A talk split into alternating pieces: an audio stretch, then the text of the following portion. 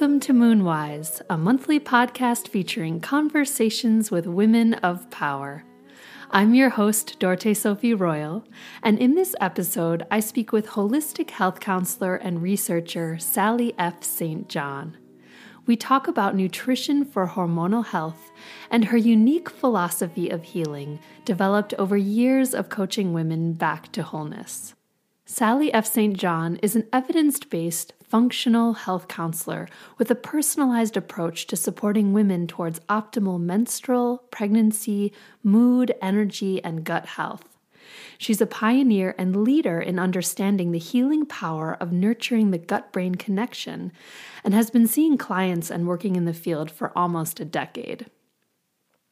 After several years of personally searching for care within the conventional medical system for a variety of chronic symptoms, including eczema, anxiety, leaky gut, irregular and painful menses, she began studying and applying nutrition and holistic health philosophies to her own life. She's now on a mission to empower others to feel more holistically well, too. What I love about Sally is that she integrates science with energy medicine, feminist theory, and concepts around multi generational healing for a truly unique approach to health. We touch on topics including healing the gut, reframing our relationship to healthy fats, how the patriarchy has influenced women's health, which foods to choose for the phases of your cycle, and toward the end of the podcast, we cover some key things you should know about probiotics and prebiotics. But before we start, I'm really excited to announce that this is our 13th Moonwise episode. And in response to encouragement from our listeners, I've launched a Patreon page to help support production of the Moonwise podcast. I've included some really fun rewards to express my gratitude for our community, including shoutouts on the show, immediate access to a Circle of Blessing guided meditation audio recording, which is awesome for bringing more connection and protection into your life. Once we reach our goal for, of $200, I'll start sharing in depth video workshops with our most fascinating guests and other amazing feminine wisdom keepers. Being able to share the voices of these women on the podcast means so much to me, and I feel really lucky that I get to continue with this work. Help us celebrate our 13th episode and support the show at www.patreon.com slash moontentco. Hi, Sally. Thanks so much for being on the show today. Hello. Thank you for having me. It's such an honor. I'm so excited to talk with you today because, as a holistic health counselor and researcher, your primary goal in practice is to support women to be and feel more whole. I, I just love that approach, and I think it's such a beautiful way to talk about health. And I'd love to hear more about your philosophy of healing. That's such a great question. Um, and thank you for asking it because I feel like in the last few years, I've done a lot of work to get really clear on my philosophy of healing. And I think that's really crucial for anybody who's in this line of work because we really need to know, you know, what our North Star is as we are, you know, providing um, sources and inspiration to other women in the field, we really need to know, you know, where our voice is rooted and coming from. So when I use the word whole, you know, that's a you know, holism and holistic are kind of bankrupt. I feel like right now in the world in a way where they're used all the time. Um, and so, what does it what does it really mean? I think it's important to kind of break that down. Um, but not lose that term because whole is is such a powerful term. So when I say the word whole, um, I kind of come from four main beings of the human experience, and that would be mind, body, spirit, and community. So we hear a lot about mind, body, spirit. You know, mind, body, spirit, mind, body, spirit. Um, but in my work, I really tried to break that down, and I also try to break it down from a Westerner's lens. So when I say Westerner, I mean how Americans were raised in our culture to understand the ways of knowing about the world. And I think when we think about these four beings, Westerners are very dominant in the mind category. And so we've done a lot of prioritizing um, through an intellectual lens. And that is kind of our way of knowing about the world. Um, and then I think the next area is body, and that seems to be the second most dominant. Uh, because you know Western medicine has really done a good job with science on breaking down the parts of the body and the systems and how they work. Uh, but where it starts to kind of get fuzzy or there's a void is that we don't look at the relationship of how all those systems work together. So when I say the body being, it's it's more about the relationship of those systems rather than isolating them in, into parts. Um, and then the spirit component, I, you know, in my experience with my clients, this tends to be the area where women are most void of. They've just, you know, maybe at one point felt like they had a strong sense of spirit um, and then for some reason, and one you know big reason I would say they have become void of it is because it's not prioritized in Western culture, and or it's kind of this very subjective area. And because Westerners tend to prioritize objective knowledge, we kind of just put spirit, or another word for spirit, I think, is purpose um, over there and we just don't really know what to do with it. So we start to go through our day to day, not prioritizing how to nurture this spirit being of ourselves. But I think it's so crucial because this is really our North Star. It's just like, why we're here, our purpose, what makes us feel really good. Um, so when I say my primary goal in practice is to feel more whole, I really think you know getting back to our emotions and our spirit beings helps guide us to have meaning in the world. So that's a big area that I work with women on. Um, and it can be pretty challenging because we are very much in a society where we prioritize, you know, physical aspects of the human experience. And so much about spirit being is not seen or felt or heard. Um, and the last one, community, which you don't really hear a lot when you are defining holism. But I think it's important to add, and I just recently have added this to my definition of holism. So you don't see it a lot when you're, you know, looking up the definition of holism theory. But I think community is important because, you know, there's so much research coming out on isolation being linked to disease you know, um, uh, specifically like cognitive decline, anxiety, and depression. And so I think it's really important that when we're talking about being a whole person, that we're talking about the relationships that we're forming. You know, who are we connected to, and what communities are we connected to, and why. And I think the word that comes out of that is culture. And again, I think so many Westerners are just starved of culture because we're this, you know, tossed salad and we don't really have one culture that we can attach ourselves to. And so a lot of times I um, have that conversation with women of just, have you explored, you know, how you define your communities and why, and are they bringing you meaning? And um, it becomes a very rich conversation. Wow, that's so cool that you added community to that picture because I know that as an adult, it can be harder to find those relationships and really feel nurtured, especially at a time when a lot of us move for jobs and many of us are on the internet a lot. And sometimes it's not as deep of a connection as when we would have lived in villages back in the day. Yeah, yeah, absolutely. And you were almost like able to be in each other's energy fields you know energy medicine is a one of the things that informs my philosophy of healing um, and i think the internet is so amazing like i'm such a huge fan of you know the digital platform because you know we're building relationships in such different ways now um, but it also makes you wonder how are we interacting energetically you know and from a conscious perspective like how are how is my conscious interacting with you and can we do that over the internet? I think these are all questions everyone's asking right now and maybe feeling. Um, but you know, it's important to have those different communities so we are connecting energetically. Yeah, definitely. And that makes me think about our modern lifestyles. I've been thinking about how, for so many women, issues around womb health, hormonal health, and fertility are central to their healing journey. And I'm wondering what aspects of modern life you think contribute to challenges in that area.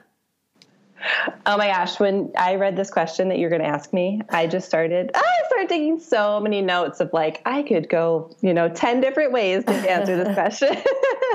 so, um, so here's a few that I picked. Um, I think the first one is, and I don't know if you've tapped into this in your work. I have a hunch that you have, but historical trauma that women are really suffering um, and I don't want to say suffering because I think we've moved into a healing capacity, but we're healing from um, historical trauma. And historical trauma is something that is in the medical literature. It's it's not something that would be officially a diagnosis if you were to see your doctor, um, but it is. You know, there's momentum in the medical literature that this is and should be something that's an antecedent to why someone's health is the way it is. Um, and you know, one of I think the the big storylines that women are healing from is that concept of hysteria and how the uterus was a source of hysteria. Um, and I think a lot of wi- women in the women's health and especially the holistic women's health realm have heard that conversation. Um, but I think we're still healing from it because I think when that conversation started to happen in Western culture, women started to look for um, what's the word I'm looking for? They started to look for compliance from a masculine viewpoint because when you hear a message that your uterus is the result of hysteria and hysteria isn't good, you start to think, well, the woman's body must be broken. And so how, you know, how can I work or how can I, you know, be in the world in a way that's more masculine? And so I think in many ways, um, women we are healing from this uh, historical trauma and we're working at reframing all of this and going back to that history and trying to make sense of how that even became a dialogue in society and going through that process of grieving it and forgiving it. And that takes you know that can take a lot of work. And and from a scientific perspective to go back to the research um, you know, research is starting to show that historical trauma does start to express our genes in a way that does manifest physically in our bodies. Um, so, you know, working with counselors to process that historical trauma is, is really important. And do you find that many women have hormonal health issues that contribute to larger symptoms in their lives? Do you find that the womb area tends to be central to women's concerns, or is it something that might be more subconscious? Um, yeah, I do think that it. You know, when I think of the womb, I um, and I think of it in that way. I kind of start to think of the chakra system and how the womb represents the root chakra. Um, and when I've practiced energy medicine on women, um, a lot of times that root chakra is compromised. And um, I think it's because, you know, again, when we go back to that uh, conversation we are having about all of the beings to make a whole self, and that Westerners tend to be really up in our head. Um, you know, the root chakra is, you know, in our pelvic area. And so, how do we get that that energy channeling through our entire body and often that root chakra is the most depleted and so it's not necessarily that you need, maybe we need to go get some more energy medicine but it's more about like visualizing where your power center is coming from. So, is it supposed to come from, you know, our intellectual being, or is it supposed to come from that root chakra?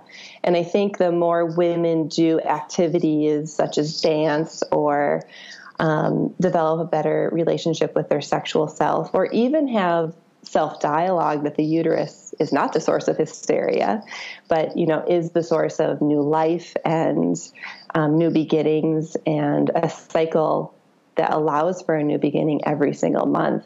I think just that cognitive and psychological reframing is huge. And do I think it affects the hormones? I think it can. Um, but I think what affects hormones greater is the environment that we are exposed to. And from a food standpoint, um, our food system, and I know you're really passionate about this topic, is has become extremely toxic from the pesticides to the industrial farming and uh, the feedlots for animals. Um, there is a lot of uh, evidence that the pesticides are is affecting our hormone regulation. So one of the best steps women can do is really start to clean up their food. Um, and I feel like that has even more power than focusing on like a single nutrient. Um, and just overall having a value system that I choose to eat food that is coming from a pesticide free environment, um, that is coming from, you know, um, environmentally friendly um, livestock farms. I think it's all, those are all strong value systems that will help your horm- hormones so much more than like choosing, you know, the seven best supplements. So it's less about supplementing and more about really looking at the core of your lifestyle choices? Yes, yes, absolutely. From a food standpoint. And there is, you know, functional medicine does a great job, which is another thing that informs my philosophy of healing, on identifying that we are in a state, the human experience is now in a state where the environment has become somewhat so toxic, or a better way of saying that, nutritionally depleted because our soil is now so nutritionally depleted, that we are moving into this phase of potentially needing to supplement um, areas of our health to get to a place where we, where we would like our health to be. So, an example for women's health would maybe regulating our menstrual cycles, having for you know strong fertility, um, prenatal development are all areas where supplementation um, we're starting to see more of in the functional medicine realm because of how depleted our food system has become. There is a reality, you know, the bigger system has made these choices. So now as individuals, we're having to adapt. You see a lot of women, and I'm curious what types of lifestyle and nutritional advice you tend to give out the most or find would be the most helpful for women or people in general. I would say um, so. Most women coming to see me are typically women who have dabbled quite a bit in conventional medicine and haven't really found the results they were looking for, the tools they were looking for. Um, so, you know, examples of that are a lot of uh, what I call functional syndromes. So there's these syndromes that you can still go about your day, but you you just know you're not living optimally. So, you know, examples of that would be PMS, PMDD, PCOS, um, endometriosis, IBS, anxiety. So a lot of these women, you know, they know something's not right, and so they go to conventional medicine, and and they kind of put them in the you're you're normal, um, which really in the spectrum of Western medicine and the load they have, they are pretty normal. Um, but in many ways, that's frustrating, right? Because you want to be able to tweak things t- to get it right. Um, and so I would say most often women with these functional issues the first and foremost thing that's happening is they have some sort of gut issue. So there's a leaky gut. Um, there's a something called gut dysbiosis, which is an interruption in your gut microbiome, um, and that essentially means that there's an imbalance in your in your gut bacteria. Um, and this is slowly growing in conventional medicine as the research starts to solidify more um, but it's complicated because it's not a black and white diagnosis. So it gets really complicated for conventional medicine.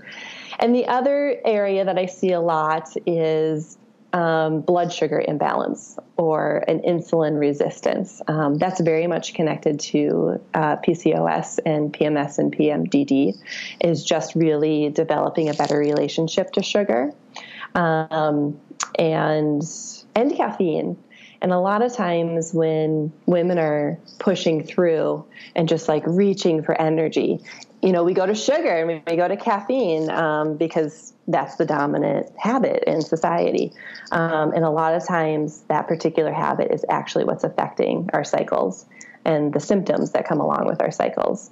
So it's usually our relationship to sugar and caffeine. We explore that.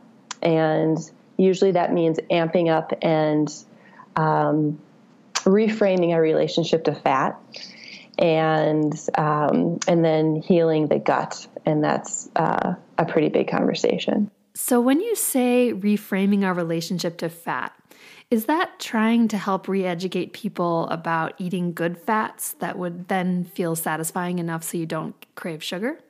Exactly exactly. So without being too much of a science geek, essentially what we're doing is for a long time, if we've been eating a lot of sugar or caffeine, we've trained our cells. That's that is where we get our energy. Um, but that energy is very short sustaining, whereas fat is a much longer sustaining energy. But we have to have we have to take some time to retrain our cells to use fat as a form of energy rather than sugar. And in order to do that retraining process, you have to reduce the amount of sugar and possibly eliminate it for a portion of time. Um, and again, this is all very very bio individual to the to the client. Um, but that's essentially what we're trying to do is get our body to have the wisdom to look for fat as a form of energy rather than sugar or caffeine. It's so interesting because I notice that if I get enough protein and healthy fats, I don't crave sugar as much as I would. And I think about this stuff a lot, especially around women's cycles and menstruation, because I know that for a lot of us, there's a time of month when we feel really tired and we just want to rest, which is what I think our body is actually calling us to do, and probably also our spirit. But our culture tends to say, no, you need to keep pushing through and go to work. And for many of us, we do need to do that. But I often hesitate before drinking my chai tea when I'm on my moon time because I'm like, well, my body wants to be in a little bit of a downshifted state. So why would I flood it with all of this caffeine? It feels almost violent in a way. Oh, I love how you framed that. I would agree. And I appreciate you actually using such a charged word um, because I think we women do kind of need a shakeup on understanding our cycle. Um, and and I think you've had I think you've had guests on your show before who have talked about how um, our cycle, how society or the new world is formed on the male's hormone cycle and not the female. Right. Is that exactly. correct? Am yes. I okay? Yeah. Yeah. yeah. And so, and I totally 100% agree with that. And I think that's another relationship um, that's being understood right now with women is our relationship to our natural cycle. And that for so long we've been asked to follow the masculine cycle, which is really just a 24 hour period. And um, when really our cycle is four phases. Um, and I say phases because sometimes it is longer than four weeks for some women and it's still very much healthy. And so I think, um, yeah, it's interesting when we're in those you know, week three or phase three and four, and we're feeling tired. And it's almost like that few first waves of feminism that really taught us that we can we can operate the same way every day if we want to. That's our right as females. And yes, absolutely it's our right. But is it our natural cycle? And should there be a time where we're actually, you know, going more introspective, more introverted, spending some time um, with our inner being and doing less out in the world. And I think that's something that the that studying the menstrual cycle has been such a gift is realizing, oh, we don't have a new cycle every 24 hours. We have a new cycle every four phases. And that's kind of beautiful. And I get to know that like the front half of my cycle, I get to be an extrovert, you know, and I get to go connect with all these people. Um, and I get to eat kind of more complex foods and be a little bit more of a, a foodie during that time. And then know that I have those other two weeks to cleanse and recuperate. And it's been really freeing for me um, to study the cycle in that way. Um, but I know that there's tension in there because I think there are a lot of women that still really want to be able to have that masculine cycle. You know, they want to be able to go hard every week. Um, and and so there's tension there. There's there's definitely tension there. Right. And it's not to say that anyone can't do that, but that there may be consequences long term to people's overall well being, and we shouldn't ignore that. And I'm curious about um, the foods that you mentioned, and I'd love to dive deeper on that idea of being able to eat more complex carbohydrates during a certain phase. So I'm wondering which types of foods are good for each phase and Maybe we should define the phases a little bit for our listeners in case they want to know. So, um, well, I'm going to take one step further if you don't mind. Um, so, when it comes to the menstrual cycle, there the way most Westerners know about the cycle is through the conventional medicine lens. And the way it's defined through the conventional medicine lens is that it's about a 28 day cycle. So, um, and that's usually about a four week cycle. Um, and the reason why I'm defining it through the conventional lens is because most of us, when we've gone to our OBGYN appointments and we're hearing advice from our OBGYNs or even our midwives um, or nurse practitioners, to just know that they're operating with that way of knowing. Um, and the reason why that 28 day cycle is was the answer is because in any sort of research you have to find a mean you have to find an average to work with but that's also important to know that anytime you standardize anything you do lose some wisdom. So there are there are wi- women who do not fall in line with that 28 day cycle. Um, and actually women can have cycles up to 45 days and still be very healthy. And so that's why i use the word phase rather than week um, because it's important to kind of stay somewhat fluid because every woman is a little different. Um, so I think one of the, the, the reason why I backed up to talk about conventional medicine is a lot of times women feel as if they're quote unquote broken or not in the correct cycle because they're not falling in that 28 day cycle. And so one of the first steps I always encourage women to do is start tracking. And you may not be as broken as you think you are and I think that's also very important for women who are starting a fertility testing process because um, most often when you go in to a conventional doctor to talk about fertility, again, they're going to be utilizing the research because they're evidence based and they're going to be saying okay you need to come back on day three and day 17 and et cetera to get these hormones tested. But if your cycle is operating into the 35 day 45 area all of those days will be incorrect. So, to be an advocate for your own health, you can now educate your practitioner about what your cycle is before going into those appointments so you can identify that testing correctly. So, that's just like a little bit of background from a conventional lens. Um, but as far as the phases go, so in the first one and two phases, so the first half of your cycle, um, that is the um, stage where we are full of energy. We're feeling extroverted. Um, we have more energy to do contact sports or do um, high endurance workouts. Uh, we tend to be more idea driven during that time of just like, I have this idea and visionary. Um, it's a good time to plan your social calendar because uh, you're really high performing in that phase. Um, your digestion is typically at its strongest then, so it's a good time to maybe go out to eat to a, a new foodie restaurant to try a food you've never tried before because your your microbiome is a little less taxed. Um, uh, so that's what I meant by the by the foodie aspect. Um, it's a time where we can have more complex foods on our plate, maybe even eat more raw vegetables.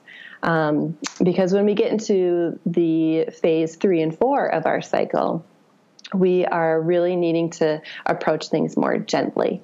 So, um, from a physical aspect, you know, this is when we do yoga, walking, stretching, um, maybe uh, some creative dance that's a little bit more introspective.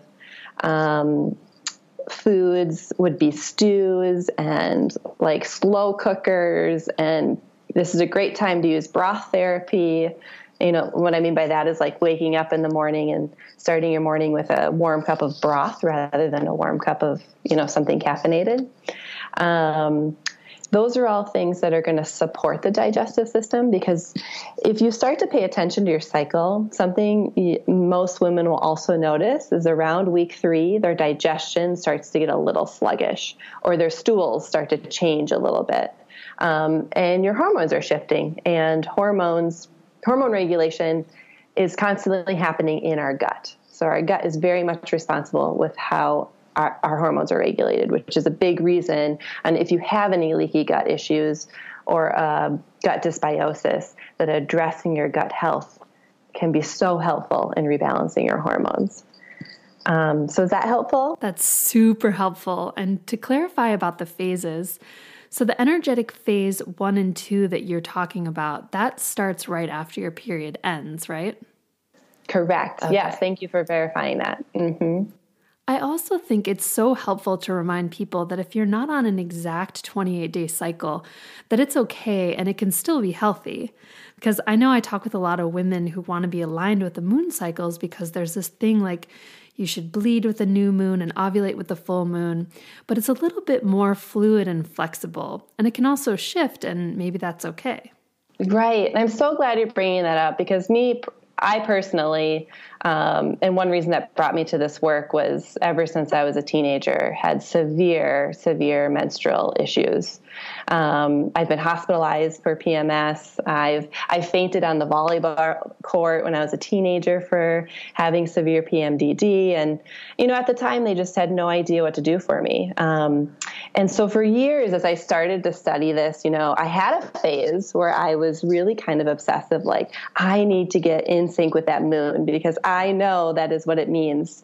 Um, but we're not, you know, we're not women living on a village in the you know just with the earth anymore. Like we're, we're very much in a modern society. And so i think it's important to know that we need to stay fluid. Like the moon is a nice guiding star um, and there's a lot there.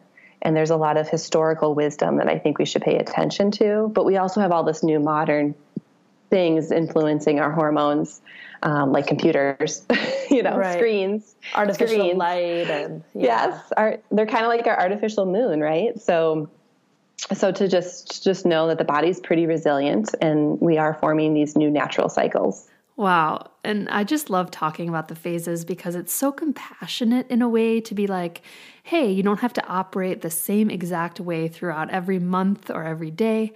And growing up in a linear male oriented system, we often feel that we need to.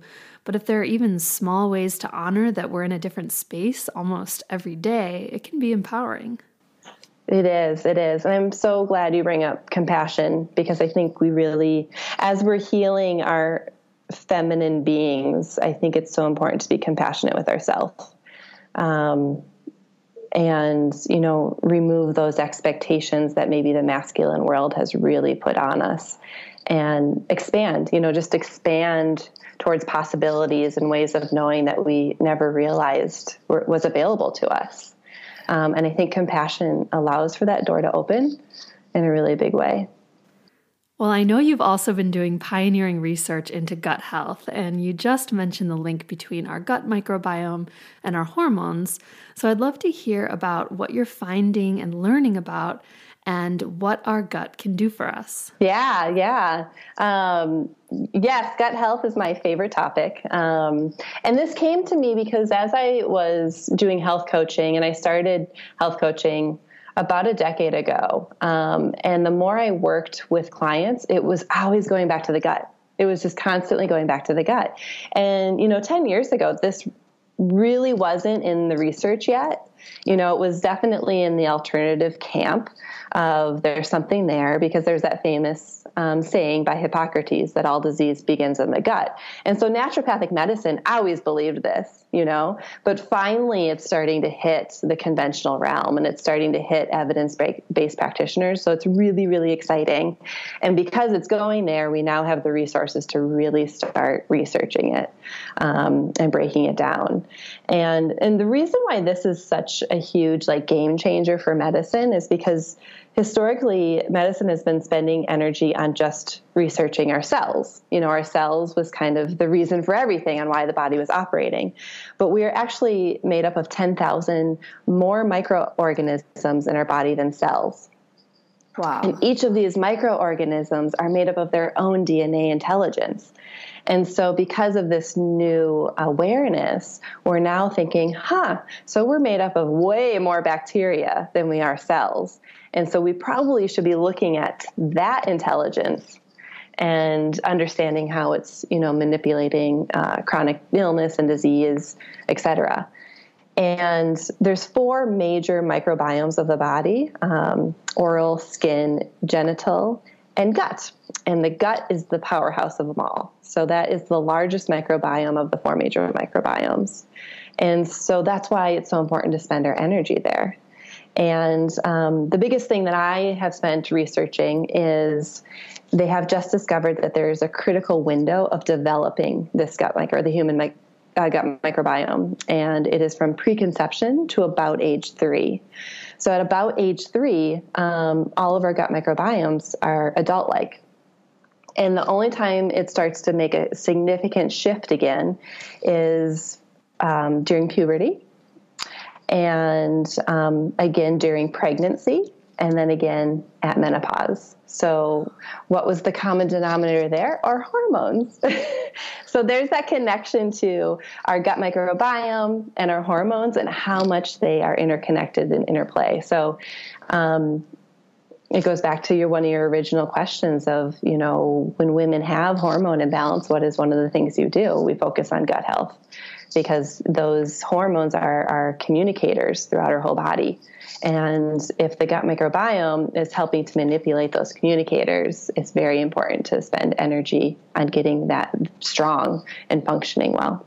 So, what is happening in our gut is connected to what's happening in our brain, and it's a bi directional relationship. So, what's happening in our brain is also happening in our gut. So, you know, to ground that conversation, uh, the term "what's your gut feeling" or your gut instinct really helps that um, inform that theory of the gut-brain axis. And then the research I just conducted, um, we actually surveyed um, about 300 prenatal practitioners in the state of Minnesota. And we asked them if they knew about these concepts. So, gut brain axis, the critical window of uh, infant gut microbiome development, and um, majority of our practitioners are not aware of any of this research yet. And you know from an evidence-based perspective that's understandable uh, because you know the research is still kind of moving up that um, scale of becoming um, systematic and therefore viewed as quote unquote you know worthy for an evidence-based practitioner to view and practice with. Um, However, you know, there's research takes a long time. And for me, I'm like, we need to pay attention to this research. We already, the gut brain axis theory is already solidified. So, you know, why are we not paying attention to this bidirectional relationship more? Um, which is super, super, super important and something that I, that just like feeds my work every day um, and brings so much awareness to, you know, anxiety and negative thinking and um, if you do have that gut feeling, I think it really also taps into listening to our spirit self. Um, so the more we're listening to that gut feeling, we're actually cooperating with our hormones. I just think it's so cool. Like it's like science meets art in a really fascinating way. Um, and it's hard to have that conversation because, you know, Western medicine really loves to live in the objective world. Um, but I think we're I think this microbiome research is opening up a more subjective conversation in Western medicine, and that's what excites me the most about it. It's so cool because I almost wonder if having a more robust or healthy microbiome in your gut, like what if that actually improves your intuition or your decision making process? I mean, we don't even know that. It's possible. I mean, I could we could say I could say, just from my own experience and working with people on healing their gut, that they become more creative beings. They become more clear about who they are and who they want to be. Um, but again, that's anecdotal because it's all happening in practice. But how cool will it be if, as this research keeps coming along, that we're going to have that research, you know, or or we'll even know, you know, from I think it's also huge for the mental health world um, becoming less of a complementary field and moving more into a very primary part of medicine. Because if we start identifying that these strains of bacteria actually start to improve mental health conditions, we now have kind of this reductionist approach to helping mental health. And we have that with pharmaceuticals kind of now, but this is an even more natural approach to it because a probiotic strain is really more of a supplement than it is a pharmaceutical. So there's like really it's, it's like opening a whole like i said it's a game changer. It's opening a whole new way of thinking about medicine that's really exciting. And so for those that are listening and are like oh my gosh the gut is so important. Are there one or two things that people can do to support gut health? Is it taking probiotics or eating a certain type of food?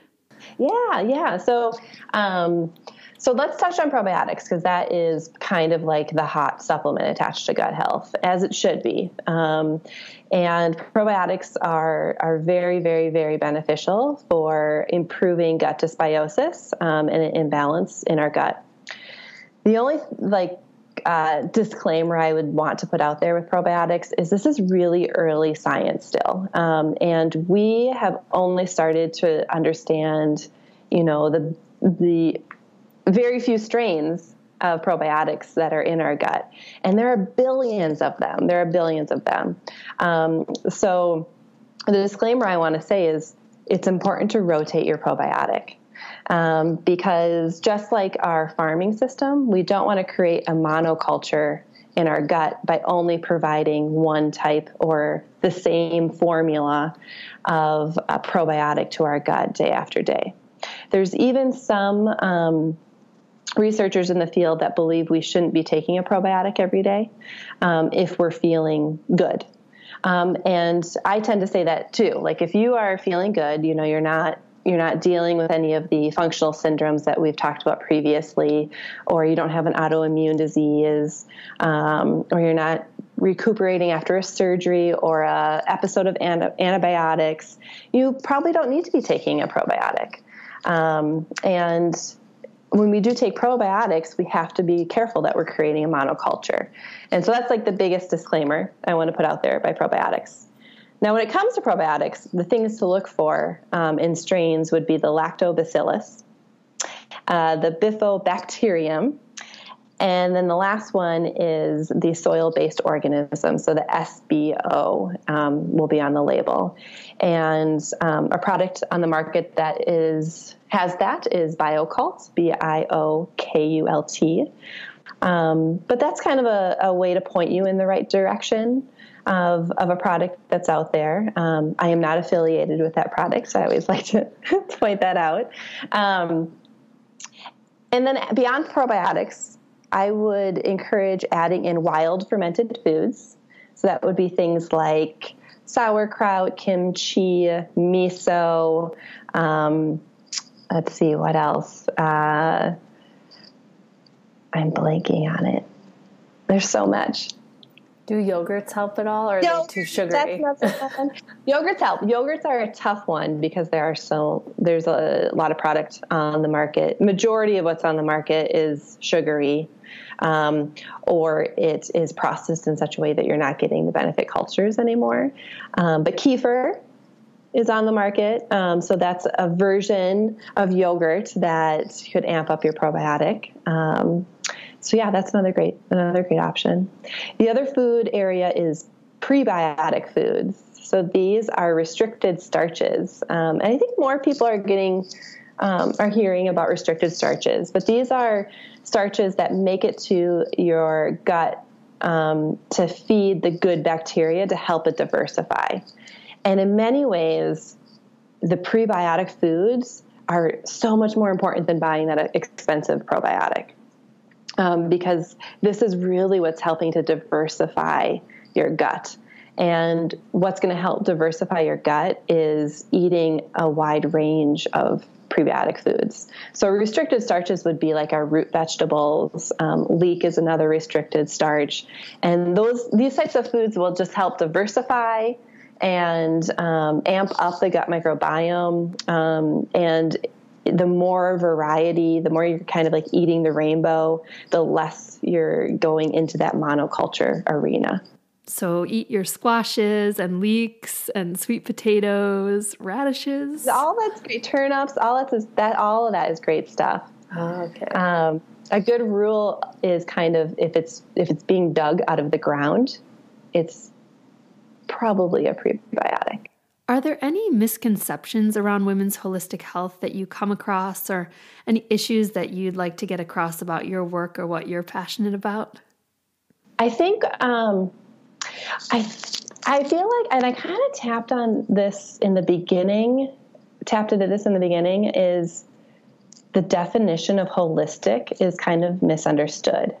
And I think um, for a long time, holistic was kind of being defined as alternative. Um, when holistic really means that you're taking a whole approach to looking at the human experience. And so that's probably one thing I'm most passionate about. And um, one reason why I've uh, continued to attach to holism theory and continue to study that in my work um, and not just nutrition is because in many ways nutrition is still very reductionist it's kind of like i have this ailment this nutrient can do that and it's not really having the whole conversation. And so i think it's important that um, nutrition be explored but in many ways it's still it's still somewhat reductionist. And so once we kind of improve our relationship to nutrition there's still so much work to do in understanding our whole being. And when we start to really frame our human experience in a whole way i think that's when i really start to see clients light up. And i think they start to see the possibility of the many versions of themselves and that's really what holistic health is. It's it's it's knowing that there's multiple ways of knowing of how to be in the world um, and bringing it back to that mind body spirit and community connection is probably what i'm most most passionate about when it comes to kind of decoding what holistic health is. I love that so it's not just a pill or a diet or a regime. It's about how you are living as a human being in relation to your body, the environment, the people around you, nature, and your choices. I love that. Absolutely. Well said. Absolutely. It's so much more about our relationship, you know, our relationship to all of it. Beautiful. Well, Sally, for our listeners who want to find out more about you, where can they find you online and can they book a session with you? Yes, absolutely. Absolutely. Um, so I have a website. It is sallyfstjohn.com, S A L L Y F S T J O H N.com. I also have a, a, very active Instagram page, Facebook, and LinkedIn if you want to connect uh, via the social networks. And I have a newsletter that you can sign up for. Um, so those are all ways that you can connect with me. You can book a session. I do do um, complimentary 15 minute sessions for um, women who are really just wanting to explore health counseling um, and see if it's a good fit for their life. Uh, so you can book a complimentary 15 minute session from my website. Awesome. And you do sessions remotely as well, right? I do. No, I do um, in person if they would like, if they're local. I also I do a lot over the phone or um, via video as well. Thank you so much, Sally. This was so enlightening, and I'm so glad we got to speak today. Thank you so much for the opportunity. It was fun to connect. Thank you for listening to the show. I hope it will inspire you to nourish yourself and invest in your precious health and eat those prebiotic foods. Visit us on the website at moontent.co to share your thoughts, and while you're there, you can sign up to get a free digital copy of my booklet, Moonwise A Guide to Celebrating Your Cycle, which is full of tips and practices to take care of yourself and your hormones throughout the month. If you enjoyed the show, please rate us on iTunes and consider supporting with a financial contribution at patreon.com slash moontentco. For as little as $3 a month, you can get some great rewards and our deepest appreciation. Our theme music is Butterflies March by Sophie Cooper from her album Rewilding, available on Bandcamp. That's our show. I'll see you on the next new moon. Oh,